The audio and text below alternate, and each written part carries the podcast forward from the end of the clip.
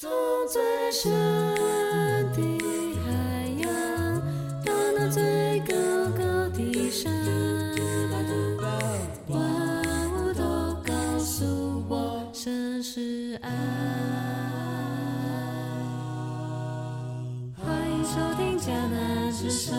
欢迎收听十二月三十的迦南之声，我是世界牧师平安。我们今天要来分享彼得后书的第二章，小心假消息真审判。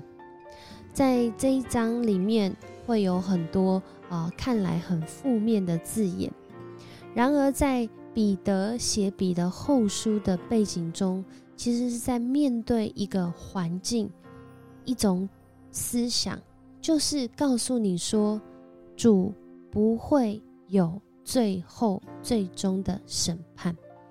然而，彼得后书的第二章九节，也是今天 RPG 祷告的经文说，主知道如何拯救近前的人脱离试探，也知道如何把坏人留下来，尤其是那些放纵肉体情欲、藐视上帝权威的人，好在审判的日子惩罚他们。因为在当时流行一种说法，就是以后不会有审判，因为耶稣基督就已经来到了，我们最终都会脱离这取死的身体，而我们的灵魂会仍然圣洁。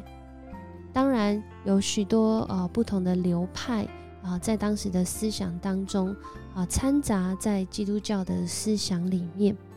然而，如果我们回到马太福音的十六章的时候，啊、其实，在那时候，针对这些教师的言论啊，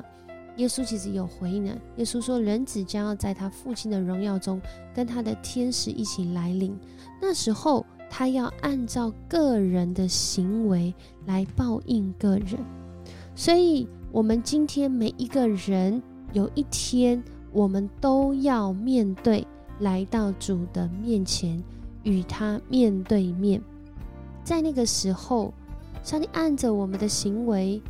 就回应我们。然而，感谢主的恩典，在马太福音说这段经文的时候，也同时说到，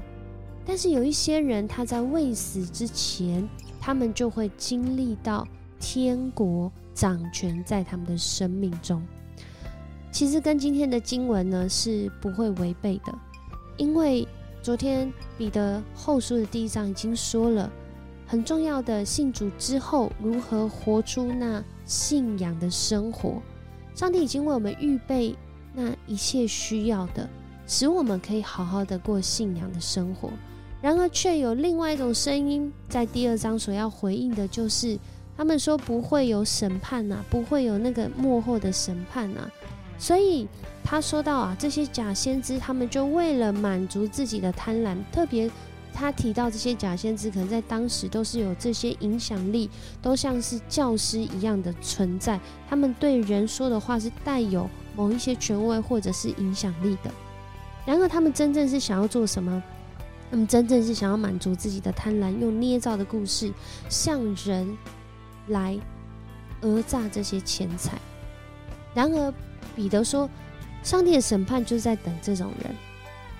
他在等这种人。特而且他举了三个在啊、当时这些读者会啊、理解的例子。特别第一个例子，第四节说到的，其实引用当时的这个呃以诺一书，其实讲里面就讲到一个叛逆的天使、犯罪的天使，他爱上人类的女子。然而，神在这当中并没有。”假装没有这些事发生。第四节说，却把他们丢到地狱，囚禁在黑暗里，等候审判。上帝也没有宽容远古的世代，特别在讲挪亚那个世代，那时候人行非常荒诞、非常邪恶的事。上帝用洪水淹没那些心中没有上帝的人，只救了传扬正义的挪亚和其他七个人。而他举的第三个例子，就举到罗德所住在的这个索多玛、俄摩拉的城市，当时降火烧毁作为不敬虔的人的见解。彼得在讲那个时候过去，上帝真的有施行审判，所以审判不是不会来，而是上帝在审判之前给予我们恩典，而那最大的恩典就是耶稣基督的福音，让每一个有罪的人因着相信，我们就被放在耶稣基督的里面，以他的无罪来代替我们的有罪，使我们能跟上帝有合一的关系，可以重新来连接。但是这班假教师却是在教导一个：你们就照你们的心意来行呢，你就照你自己原来哦，不用太在意啊。这个你信主之后，你还是可以过原来的生活，反正上帝都要拯救你。但是在这里，彼得指出，那背后说这话的原因，其实是因为他们没有承认，他们没有相信。这位救赎他们的主宰，而是他们仍然可能口头上说我相信，然后实际所做的却是背离上帝的心意，背离耶稣基督的救恩，错失这个恩典。所以在今天的经文里面就讲说，他们制造苦难，然后一定会自食其果。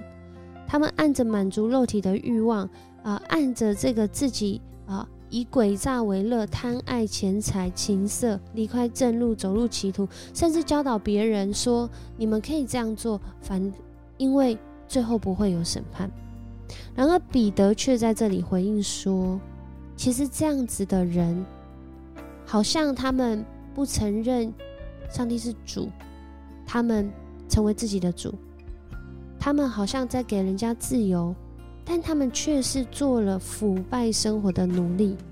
然后说，因为人给什么东西控制住，就是什么的奴隶。我们的主人是谁呢？我们的主人就会，呃，按着我们所相信的。如果他是我们的主人，他就对我们有真实的影响力。如果我们相信的就是随从自己的私欲，我有各样的自由，我按着我自己想做的，我就去做。